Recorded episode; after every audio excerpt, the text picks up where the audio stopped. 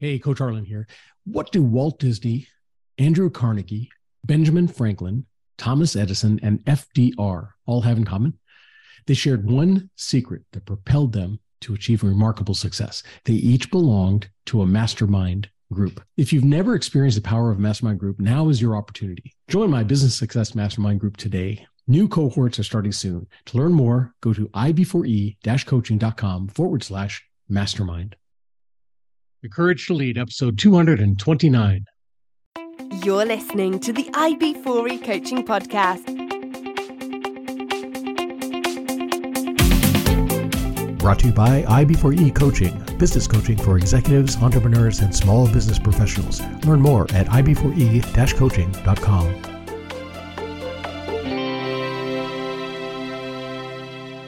Hey, Coach Harlan here. Welcome back to the podcast. Hope you guys are having an exceptional week. I'm having a great week, and I'm excited to introduce you to my guest today. Please help me welcome Angela Heise. Having finished reading the personal development section of the public library in her hometown at the age of 15, Angela Heise promised herself to do whatever it took to lead a conscious life. She started sharing her learnings with other people when she felt that she had sufficiently educated and worked on herself. As a professional trainer and coach for the past 26 years, Angela has been helping her clients develop the practical human skills needed to thrive in life and at work. Specializing in leadership development, emotional and cultural intelligence, Angela is passionate about supporting people and exploring the world. She has lived in 10, worked in 16, and traveled in over 50 countries. Angela, welcome to the program. Thank you, Harlan. Um, so uh, just I love the travel. You and I share a love for travel. We talked about mm-hmm. that the other day.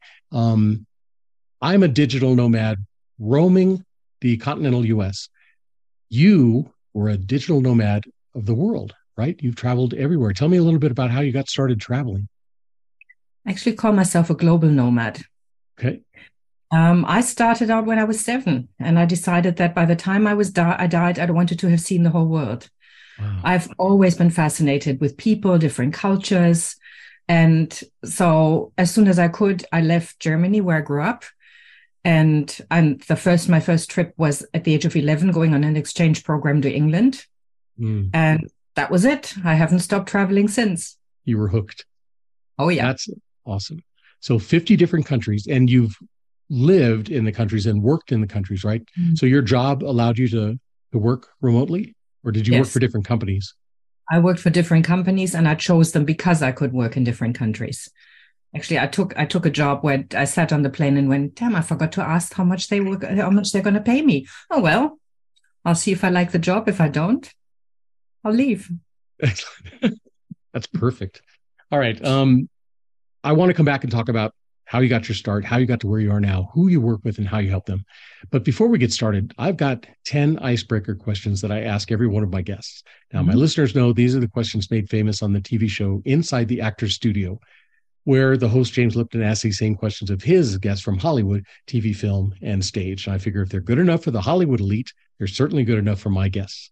So, Angela, if you're ready, I have 10 questions for you. Okay. Question number one What is your favorite word? That would have to be choice. Excellent. What is your least favorite word? Fine. Because that's what people use when they say they don't want to really talk about how they feel. Yes. Fine. Let it go. Fine. Yep. Okay. What turns you on? Honest and spirited discussion where people can bounce ideas around without having to agree. Nice. And what turns you off? Knowing when somebody knows they're wrong and still insists on being right, um, judgment and superiority. Mm. All the above. Absolutely. All right. What sound or noise do you love? Laughter. And what sound or noise do you hate? Alarm sirens. They really get me. okay. Um, question seven What is your favorite curse word? Effing hell. And I actually Perfect. say it like that. Perfect. All right. Um, what profession, what profession other than your own would you like to attempt? Filmmaker. Nice. What type of film? An inspiring film that transforms human consciousness. That people watch and go, wow, there's more. Nice. That would be awesome. Mm. Uh, what profession would you not like to do? Anything that is routine, like conveyor belt, or you know, like it's like I have to do the same thing every day. Yeah. No, couldn't do that. Mass mass production. Yeah. All right. Mm. Final question: If heaven exists, what would you like to hear God say when you arrive at the pearly gates? Well, that was a good effort for the 15th time round. Excellent. I believe in reincarnation. Absolutely. Very cool. All right. We're going to take a short break. We're going to come back, talk about again how you got your start, how you got to where you are now, who you work with, how you help them, some of the projects you've been involved in. And at some point, we're going to transition into courage and leadership. Okay. Mm-hmm. So, listeners, we're going to be talking about all that and probably more right after this. So, stick with us. Imagine having a trusted group of CEOs at your disposal. Imagine having your very own peer advisory team who could work you through the problems and questions in your business before you had to make those difficult decisions. Imagine you had a group of advisors that had your back and met for the sole purpose of making you successful in your business. What would you be able to accomplish then? Well, you don't have to imagine anymore. You can have that and more when you join my Business Success Mastermind Group. Join my Business Success Mastermind Group today. Learn more at ib4e coaching.com forward slash mastermind. And I'm back with my guest, Angela Heise. Angela, thank you so much again for being on the podcast. Is it true that you challenge yourself to do something new every year just to ensure your comfort zone doesn't get too big? Yep, I do. What have you it's, done? Tell me some of the things you've done. I've done so many crazy things. Some of them I aborted rather quickly, and some I stuck out quite for a long time. So I've done um, things like horse riding. I used to be really afraid of horses. Hmm. So I learned how to ride a horse. I was afraid of heights. So I started abseiling down buildings. That wow. was an interesting experience. um, heights. So I went indoor skydiving. Um, I wanted to become more spontaneous and, you know, again, as a trainer and coach, it's really important that that I can think on my feet. So I did um, improvisational theater and, and theater sports. Nice. So getting on stage and having word games, you know, where somebody has to start with A, the next person has to stay with say with B and then C and so on. And it scared the living daylights out of me. Mm-hmm. I was on my way to my third session and I had unconsciously done a U-turn and I was on my way back home. Wow. So I went back and wow. did the whole course and had a really really good time and dropped the perfectionism. It was really it was a really anybody who wants to do this who's a perfectionist yeah. theater sports absolutely cures you of that. That's great. Um, my wife used to be afraid of of heights. We would go to new york and go up on the empire state building. She would not go and look at the sand at the fence and and look mm-hmm. over. She had to keep her back against the wall. And then we went skydiving she's no longer afraid of heights. Yeah, her thing was always if the only way to get rid of the monster is to face the monster. Yeah. Is that the way you are? Yeah. Yep. And sometimes I just have to adjust and and say, well, that's really not my thing. I did a course in quantum mechanics because, you know, I thought that would be an interesting thing to do. I was out after the second session because I really don't get mathematics. And it was for non-mathematicians, which I thought was great. No, no, quantum mechanics okay. and theoretically yes practically no. But you also say you're a very curious person. Where did that curiosity yeah. come from? Were you curious as a child? Very much. I was the child that drove people nuts because i would go around and say why? How come? And I, I, was always interested in people. Why are you doing it this way? Why is dad like that? What was mom like as a child? Why did you you know what did you do after grandpa died how did you live life? You know what drives you? And i started very early. I love that though. You know the it, parents tend to to squash that in children. Don't ask why so often. You know you're mm. annoying when you ask why. You're never going to get a job if you ask yeah. why too many times. You've yeah. made a career out of asking why and and yes. searching things. That's because excellent. nobody how, yeah exactly. So tell me how you got your start well, I I actually I stopped asking my family because they didn't want to talk to me about these things. They were just I think for a lot of them they were painful because they unearthed a lot of trauma. This is after World War II, obviously, and yeah. people still hadn't processed. But I I read my way through the through the city library and um, decided that I really wanted to know more about people. And psychology was all about rats and statistics at the time. So I decided to study history and Chinese because when you cross, when you study cross cultural history, you, I, you learn a lot about people and what's underneath the iceberg of the, the cultural iceberg. Yeah. So I did that and ended up studying in China and in the US and all sorts of places. And to cut a very long story short, I, you know, between being a researcher and a TV producer and an event organizer, always the why, why are we doing this? I ended up being a coach. And I accidentally got into that because I got married to a to a lovely man who was a trainer. And he was saying, you need to be in front of people. And I was like, mm, no, not really. It's not what I'm interested in. I really like being in the background and finding out things. And he said, yeah, but what you find out really helps people. So can you please share that with them? So I went, I'm not quite ready yet. I need to still do some work on myself because I'd been doing lots of work on myself. And I had worked with people who would say, You've got that issue?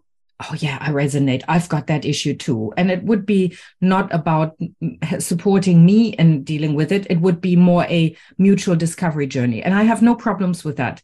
But that's not why I go to somebody. I want to go to somebody who has been there, done that, bought the t-shirt, if you know what I mean.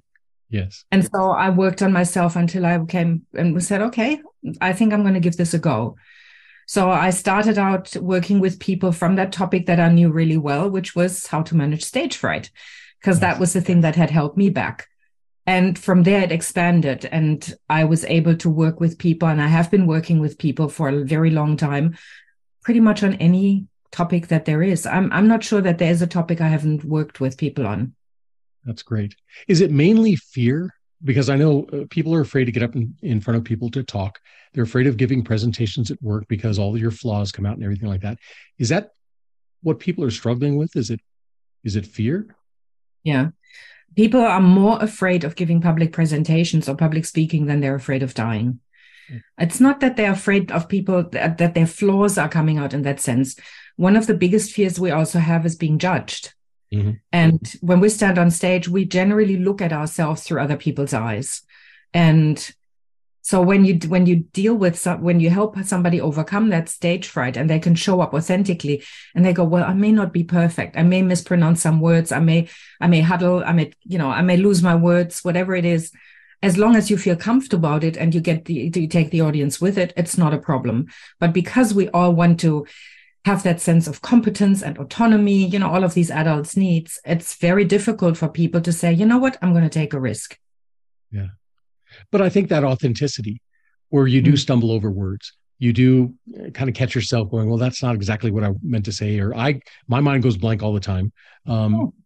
I, I think people can, it, it does resonate with them. I think it makes them feel a little bit more comfortable, mm-hmm. but they can be themselves. So I think that's great. Yeah.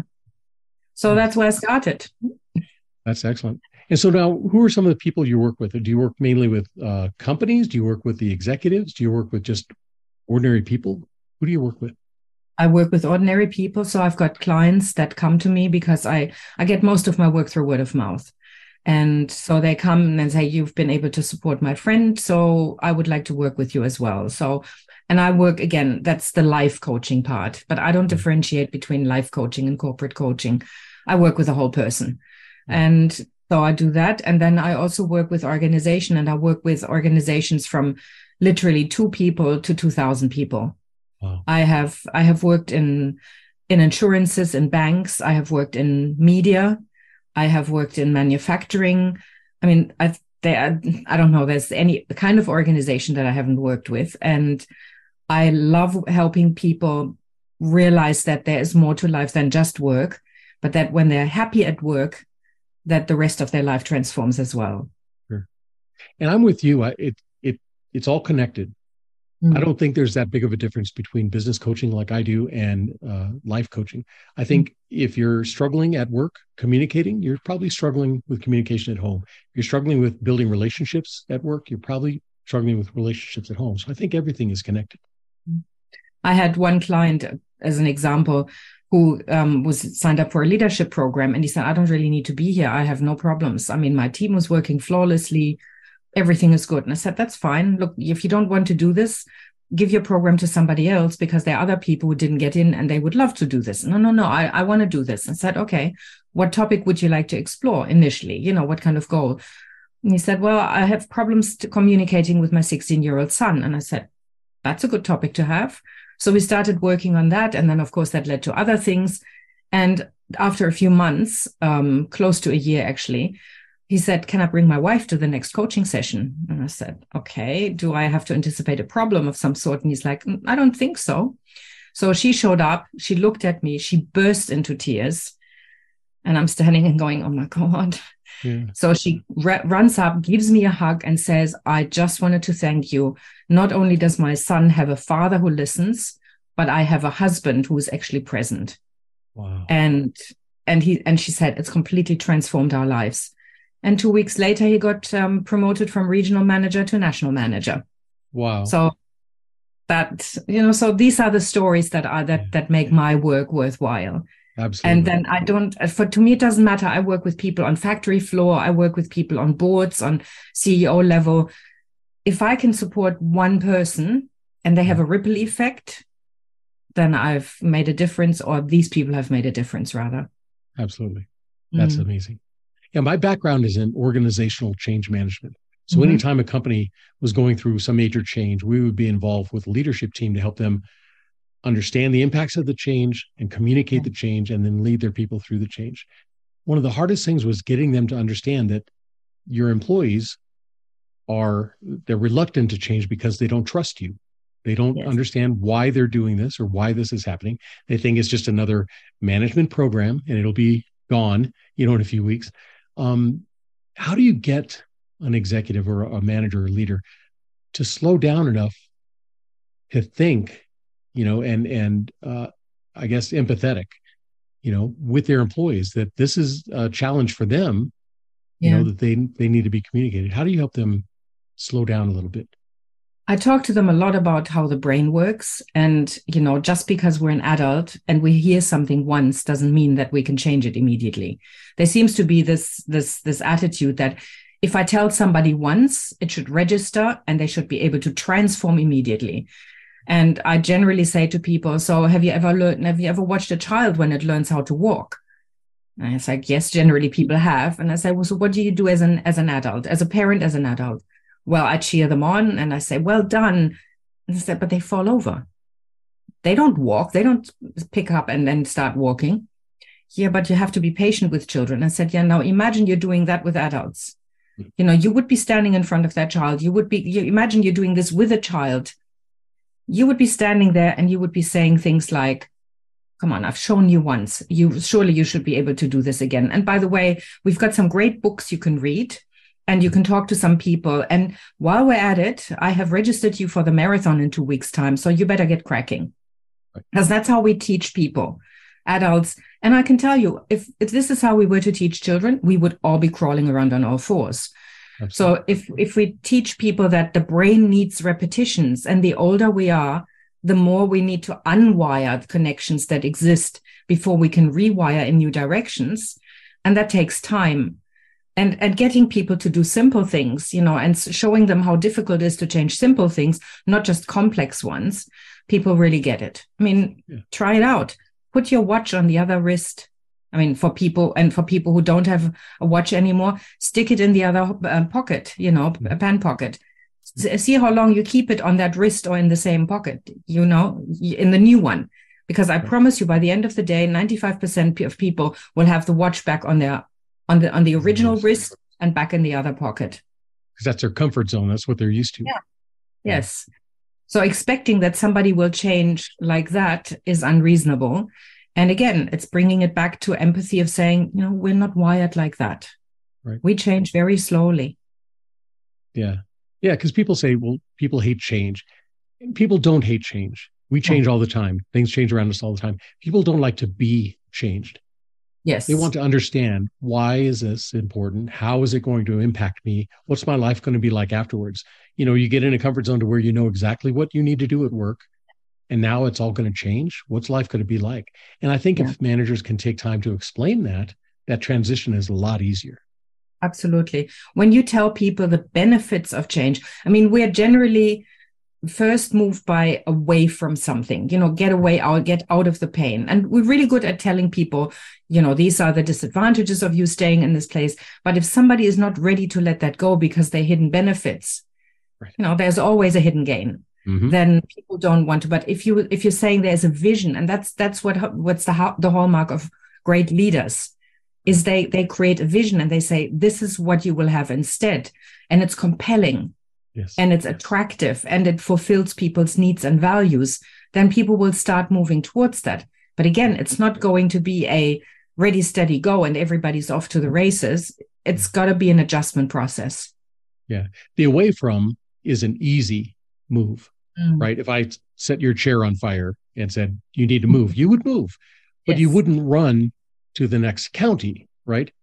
You would move far enough away to where you weren't in danger. But now to continue moving, you need some towards goal. And it's getting that vision, that compelling vision to drive people. Like I said, we're changing everything. This system is going down. We're brand new system come Monday. But then you need to show them how it's going to benefit them, how it's going to improve their lives. So they'll move forward. Yeah. Because if you if you don't if you don't outline what it is you're moving towards and you, you, what you're doing is it's actually supporting depression. Because the away from goals they are they are the goals that create that kind of what's next and i don't know.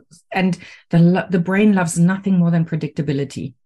So if i have an idea where i'm going then i will be able to take some steps towards that. But if i'm reluctant to let go of what i know it's the devil i know right. no i'm not going to go there right i heard a, a, webinar somebody was talking about if i had a, a shoebox with a hole cut in the end would you stick your hand in there if I told you to? It's like, well, no, because I don't know what you have inside that. It's it's scary. It's some it's the unknown. I don't want to go there. But if I tell you there's money in there, it's like, oh yeah, easily, right? But it's it's understanding what's what's happening, what's coming at you. Yeah, that's awesome. So you're a member of the International Coaching Federation. You're yes. an NLP trainer, right? Yes. And on the registration board, a charter member of the International Positive Psychology Association, and in mm-hmm. recognition of your depth of experience, you're a fellow at the Institute for Learning Professionals. You're busy, busy, busy, busy. That's great. I am very blessed. I, I get to get up every day and do the work that I love. That's awesome. So I love your website. I've been out looking at your website and I love it. Um, very functional, very easy to get through. Tell me about some of the things you have, some of the programs you have going on, some of the things you offer. Well, my my key product is around a concept that I developed over the last 25 years or so, which was which originates in my search as a teenager. What is there? How can I how can I become a more functional human being? What are the skills that I need in order to raise functional kids? Now, I never had kids for one for one reason or another, but I still learned the skills. Sure. And so I looked around and I, I asked all of these questions, you know, like again, why do we deal with conflict the way we do? Um, why do we not feel the feelings? You know, again, the fine. And okay, we can, there are two versions of fine. There is feelings inside not expressed, and there's effed up, irrational, neurotic, emotionally unavailable, right? Yes. So I was always amazed how the people around me were not really feeling their emotions and they couldn't even label them and I couldn't. It took me a long time to actually come to a place where I would say, you know what, I realize I'm actually angry because I wasn't allowed to feel that as a child. Mm. And so I, I, decided that I was going to create a program that had all of those skills that I wish I had had as a teenager. Again, recognizing your emotions, managing your emotions, being able to listen and manage your attention, having the difficult conversations, setting boundaries. That's a really big one. People do not know how to set boundaries, um, fulfilling your needs, self care. So, some of these skills, and I created a program out of that. And I've got two programs one for the average person who wants to develop those skills as a in their personal life. Yes, it will move into the person, the professional one as well. But this is specifically for the personal uh, development from anybody from late teenagers to teenage years to whatever. And then I have a program that's based on this, and it's a leadership program. And it's all the human skills that I wish I had had leaders embrace when I was working for them because I worked for some terrible leaders. Yeah. And so this program is all about how do you motivate people again how do you how do you manage your own emotions how do you manage other people's emotions without being responsible for them how do you um, how do you provide feedback uncomfortable feedback mm. while still empowering the person and building trust so all of these skills that you need in order to to to provide an environment in which people thrive without taking the responsibility because that's really important to me as well absolutely and the NLP, the neuro linguistic programming, I think helps a lot with that. One of the things that I learned in in the training, um, the map is not the territory. Yes. Right. My map of my world is mine, and it's based on everything that I've learned, experienced, uh, biases, things like that. Your map is totally different because your background is different. Your experiences are different. To be a, a manager and leader, having to have those difficult conversations, a lot of times I will look at a, a person, let's say, and and wonder how in the world did you think that that action was acceptable? Well, in their world, it mm-hmm. made total sense to them. Yeah. And to stop and think, okay, rather than judging your decision, let's talk about what was the expectation. Mm-hmm. This was the expectation. You didn't meet the expectation. Here's what we want in the future. Yeah. But getting them to, to stop judging and, and everything like that, that's that's got to be a challenge. Yeah. I don't know if you've watched Ted Lasso. Um, Ted Lasso has, has, this wonderful scene, and, it involves darts. And I can highly recommend anybody who's listening to this and who hasn't watched it, please go. It's it's the best leadership program. Now right. they've just started season three, which supposedly is different from the first two, but the first two seasons were brilliant. And Ted Lasso has this contest. And he says one of the fallacies that people or the holes that people fall into is and he says the, the antidote is be be curious not judgmental and that that has really always been mine i mean my curiosity has always come from why do people believe the things they do mm-hmm. what gets them to that place and i also believe that people do the best they can with the resources they've got yes and sometimes these resources are more limited than other at, at other times but people will always do what works for them what fulfills mm-hmm. their needs and their requirements does that always work for us? No. But when we find out what's behind it. When we get into conversation with people and find out what matter to them at that point, that doesn't necessarily mean we give them a, you know, a, a get out of jail card. But what we do is, is we can get into more compassion, into more empathy, right. and we can also find help people find a way out of that, and maybe supply some information, anything like that. But it's the we are so good at I, I don't know you're familiar probably with a ladder of inference mm-hmm. You know how we how we jump straight to the top of you know i'm looking at information but i know exactly what it means and therefore i now have a belief and then i act on that belief but i never look at what i'm actually seeing ever again i go straight to but what i think i'm seeing right. and so i create a reality that may have nothing to do with what's really going on and when we change that, when we get into that place of curiosity and we go, I wonder what's really going in here, mm-hmm. and we take the time to really sit down with somebody, but we don't. The average mm-hmm. person listens for nine seconds before they make a suggestion. Well, your mind is already working on the suggestion. Mm-hmm. So, yeah, you yeah. stop listening. I working with one of my clients, I was telling him, don't ask why. Why is a judgment question? Mm-hmm. Ask the open ended talk to me about that explain to me how you came to that decision you know what um, you did x uh, walk me through that process you know mm-hmm. because then you're not judging there'll be a little bit more open explaining and then like you said once you see where they're coming from okay i i understand what you were doing i see where you're headed with that let's try it this way next time and yeah. you can avoid a lot of those those conflicts why gives you a justification. When you ask somebody why did you do that, you literally age regress them to the age of five, where a child has to has to defend itself and you know from the parent. And the parent says, "Why do you want to go and do that?"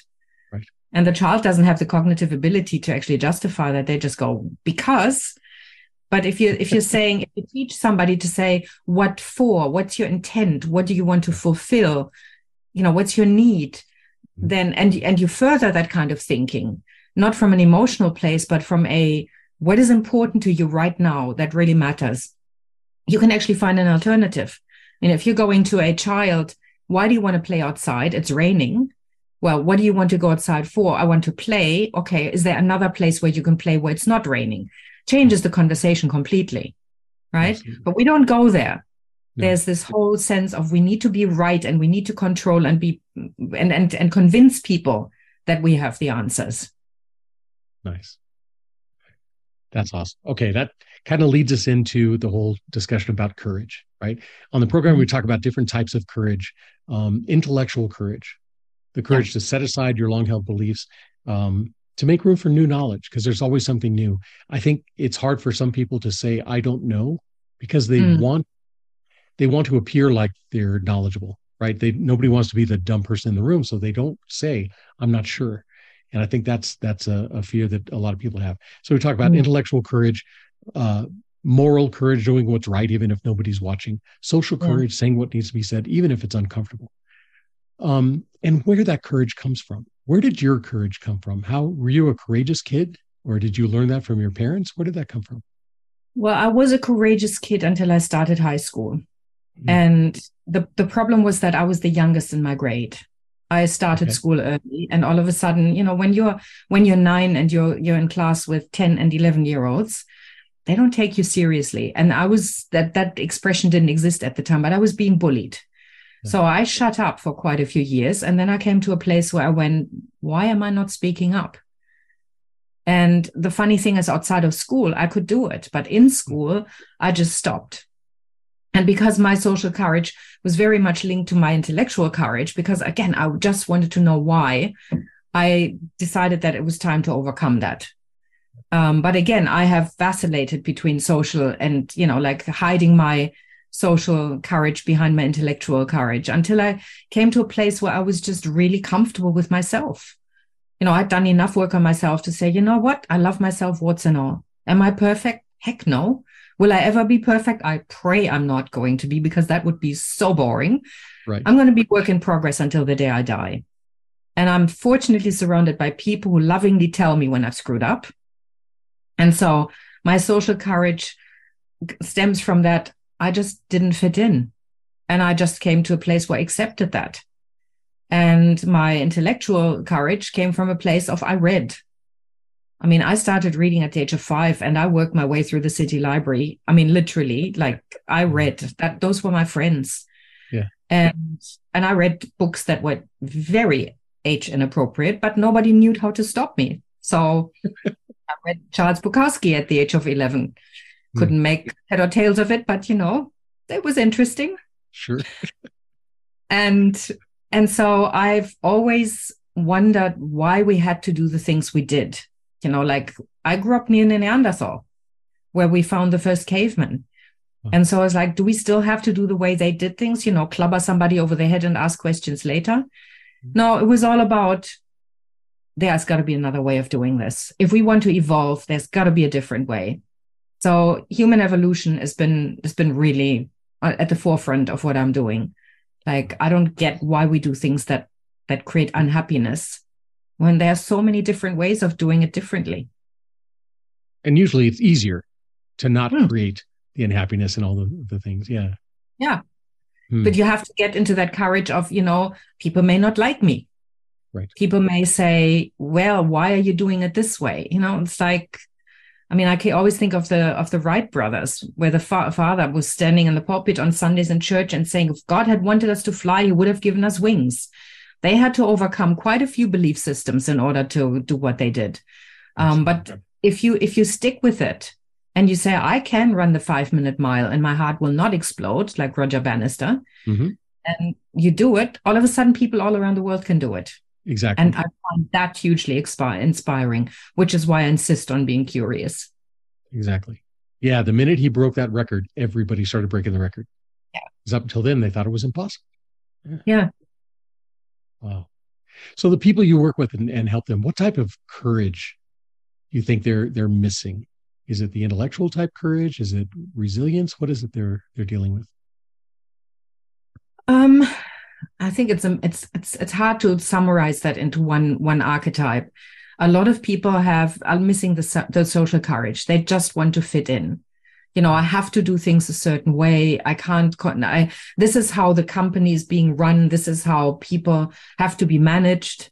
Um, this is how my life is. I mean i work with people who literally you know they have the five bedroom house. They've got the kids in private school. They've got the two the two cars. They go on holidays two three times a year they don't see their wives and their husbands they don't see their kids but they feel that that's the way they have to do it in order to keep up with the Joneses. They're supremely unhappy. I I have clients cry in my in sessions all the time because they're just so overwhelmed. And when I say, do you really have to do it this way? Do you really need to have all of those trimmings of, you know, success? And they go, yeah, but everybody does. And I go, yeah, but I do you have to be one of those? Does this create happiness for you? Does it create fulfillment? Because if it doesn't, why do it? And the same thing goes with, but this is how we've been treating people all along. No, we haven't. Hmm.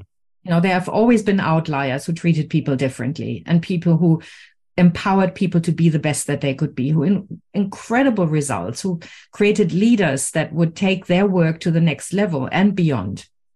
So we don't have to follow in, in people's footsteps just because that's how it's being done. So I'm always encouraging people to say, you know, there's no leadership model. You create your own.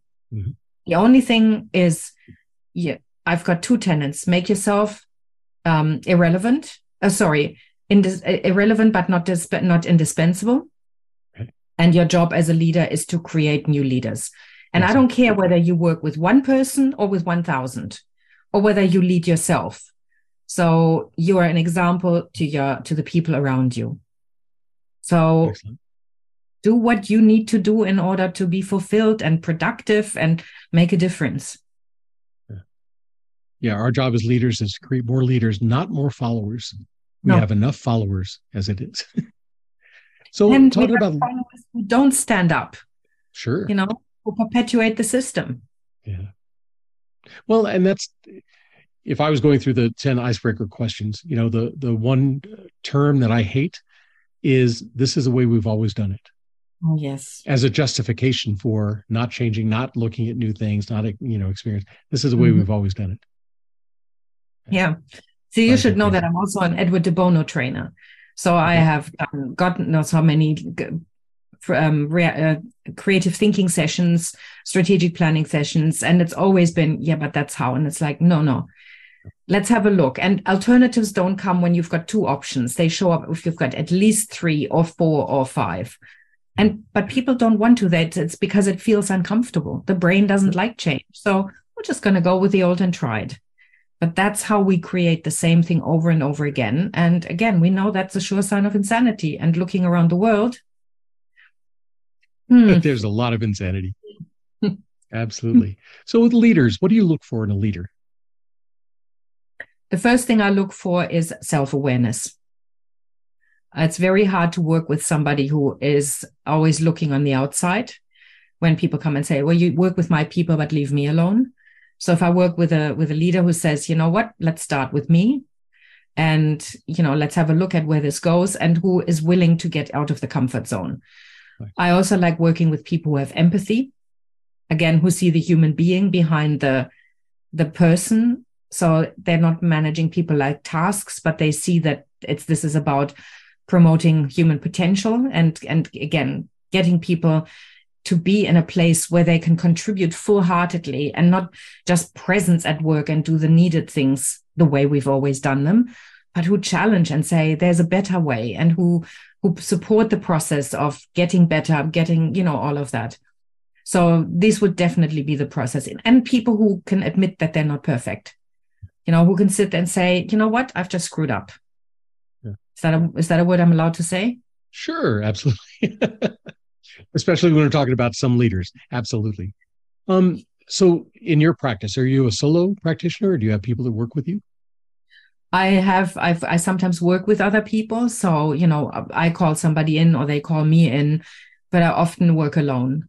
And I work with HR teams, you know, or with with the with the um, the the executive team. It depends. I mean, every project is different, sure. as you would know. So absolutely. So if I was to bump into any of the people that you work with mm. through your career and ask them what type of leader you are, what would they tell me? What kind of leader are you? Um, I'm the kind of leader who says, okay, let's let's look at what um, what works. Where do you want to grow, and what where where can I let you go? But where do where do you want some support? I love the situation leadership model. Yes, you know yes. that's I, I don't use a lot of models, but that's the one I really learned. So that really love. So is it important to you that I hold your hand for a little while until I let go? But if that's the case, then let's start off with people with, with some skills where you're already feeling somewhat competent. Let's build your self confidence. Mm-hmm. And then my goal is for you to have autonomy and, and um, competence. And so the people I've worked with will tell you that I let them do what they need to do without my, micromanaging, that I'm, that I always want to hear their ideas and that I'm there to support them, not just as in, in executing their tasks, but also as human beings that mental health is absolutely crucial for me. So if somebody is has an issue and is struggling, you take a mental health day. So, um, and again, that people have told me that uh, my staff have told me that because I've had several jobs where I'm actually managed people myself, that they're that they learn to be that they learn to trust themselves and take risks, and that I was always there to support them in that and remove myself. So. Nice. That's that's for me, that's the mark of a leader. You set the, the goal, the vision. You mm-hmm. hire somebody because of their skills. You say, that's the goal we're after. Let them go, mm-hmm. support them, coach them. And like you said, if you're not replaceable, you're not promotable. Yeah, exactly. Yeah. Like I said, make yourself irrelevant, yeah. right? Or absolutely. Yeah. Yeah. Perfect. Mm. That's awesome. Angela, this has been great. Thank you so much for for being a guest. If people want to learn more about you and the programs that you offer and everything like that, how can they do that? What's your website? My website is my name, Angela Heise, H E I S E dot com. Very simple. Perfect. And the programs, they're available for anybody. They can find those on your website.